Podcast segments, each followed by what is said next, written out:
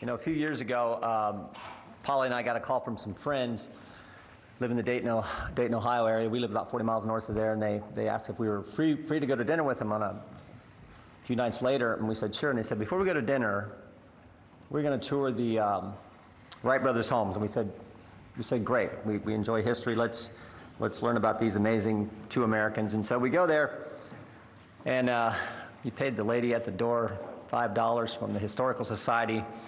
And you go on this tour and you learn all these amazing things about the Wright brothers. You learn about the bicycle shop and the other things, the, the gadgets and gizmos they tinkered with and built. Fascinating tour.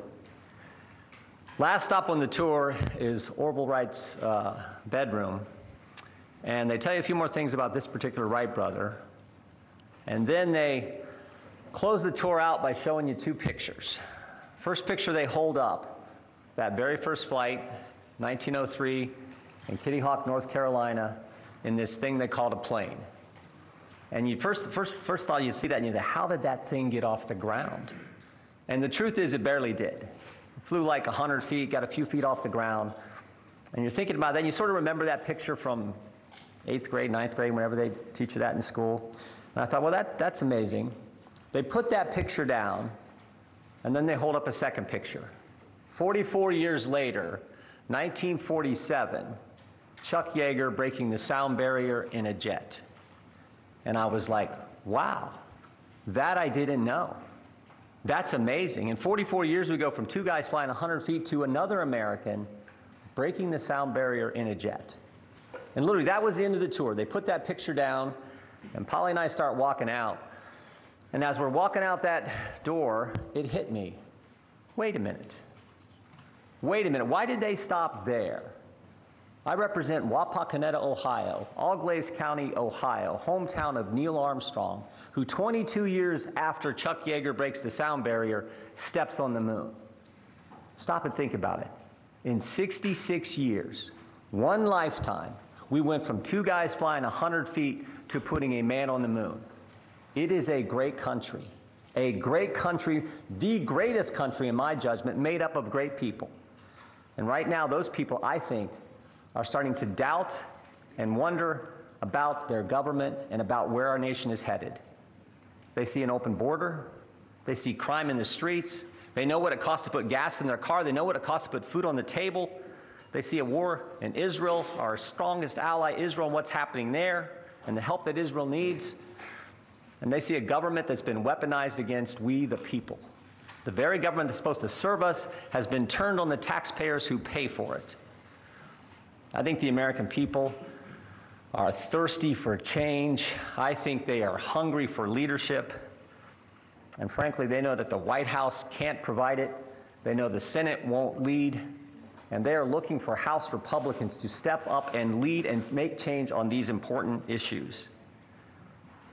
We got important work to do. Important work to do. We need to help Israel.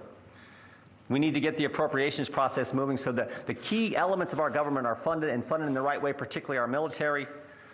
We need to get back to our committee work, and frankly, we need to continue the oversight work that I think is so darn important. In short, we need to get to work for the American people. We need to do what we said we were going to do. We need to do what we told them we were going to do when they elected us and put us in office. And frankly, we can't do that if the House isn't open. And if the, we can't we can't open the house until we get a speaker. My favorite scripture verse is 2 Timothy 4 7. Paul's the old guy giving advice to the young guy, Timothy. And he says, Fight the good fight, finish the course, keep the faith. And I tell folks, I love that verse because of the action in it. Because of the word. Americans aren't timid folks, they are people of action. And the words in that verse, fight, finish, keep, I think, fit the American spirit. Americans expect their government to fight for them, they expect us to finish our work, and they expect us to keep faith with the principles and values that made us the greatest nation ever, made us the nation that could go from the Wright brothers to Neil Armstrong. That's what we have to keep in mind. And that's the kind of attitude I think we got to have. The quickest way to get all this working is to get a speaker elected that's what I hope we can do today. I'll take your questions. Good morning. So lay out your path. Are you just going to call roll call vote after roll call vote today and tomorrow and into the weekend and try to wear your opponents down? Because it didn't seem like you Stop- made any stop. progress yesterday. Well, you all, you all said that we were going to lose, between the first vote and the second vote, you all said we were going to lose 10 to 15 votes. We stayed the same. We picked up a few, we lost a few. I think the ones we lost can come back. So, uh, look, there's been multiple rounds of votes for speaker before. Um, We all know that. I just know that we need to get a speaker as soon as possible so we can get to work for the American people. Thank you, Congressman. So just to be clear, do you plan to grind this out this weekend if you don't get the votes today? And then secondly, President Biden, as we heard last night, is sending a $100 billion foreign aid package here You to may- Congress. you- Is that something that you You're, ma- you're, you're making the, you're making the case for why we need to get the House open, so we can evaluate the package. We can't do that, can't vote on that, can't pass anything in that uh, until we get the House open. So I got to see the package, but we certainly need to help Israel. Um, But I got to see the package. But again, we can't do that if the House isn't open. All the more reason why we need to get the House open as soon as possible. Mr. Jordan, Mr. Jordan, what do you say to the people, to the people of Israel, Prime Minister Netanyahu, that you're not able, that you're not able to uh, provide aid to Israel because the House is so locked up? Again, I think you're making my case. I got 200 votes, the speaker designee from, from my colleagues.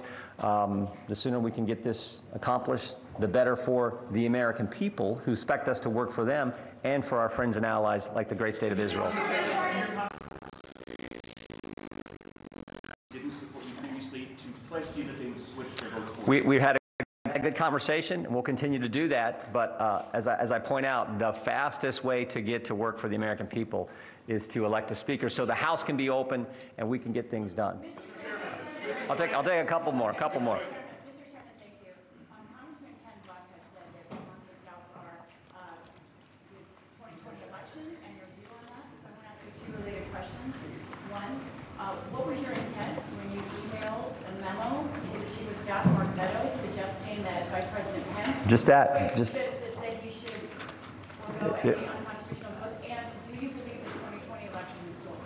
I think there were all kinds of problems with the 2020 election. I've been clear about that. My, my intention with, in forwarding the email was an argument made by former Inspector General for Donald Rumsfeld, accomplished lawyer who laid out an argument from the Federalist Papers. I forwarded it on to them. That, that was all it was. What is your, can you walk through what is your plan this weekend? If you pick up any votes on the third ballot, or if you lose votes on the Our, pl- our plan this weekend is to get a speaker elected to the House of Representatives as soon as possible so we can help the American people. Last one.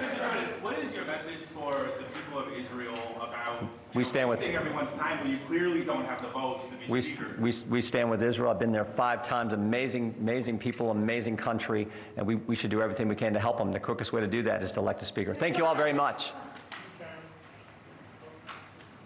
You have been listening to Congressman Jim Jordan, the Ohio Republican, who has made clear he is not giving up. He is not dropping out. He will push forward for a third and potentially many more round of votes to become the next Speaker of the House. He is currently 0 for 2, lost 20 votes in the first time, lost 23, I believe, and the second time. There was some sense yesterday, as it seemed like he was bleeding support behind the scenes, even more support behind the scenes, that he would drop out. There was a very uh, airing of grievances like Republican closed door conference meeting full of lots of profanity and pushback.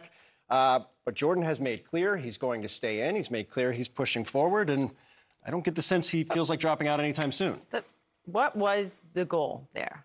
Because what- did he say anything different than he's been saying? We knew he was going to keep pushing. If I could analyze from afar, which is a little difficult, um, he wanted to look like a speaker.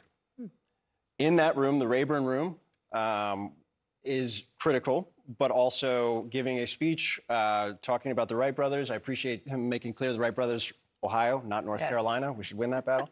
um, but trying to make it look bigger and then talking about the need to move forward, especially in the context of the president sending up that aid package. Um, that would be my, my guess. We'll see. I, I've not heard some text messages saying this isn't going to change anything. We will, of course, see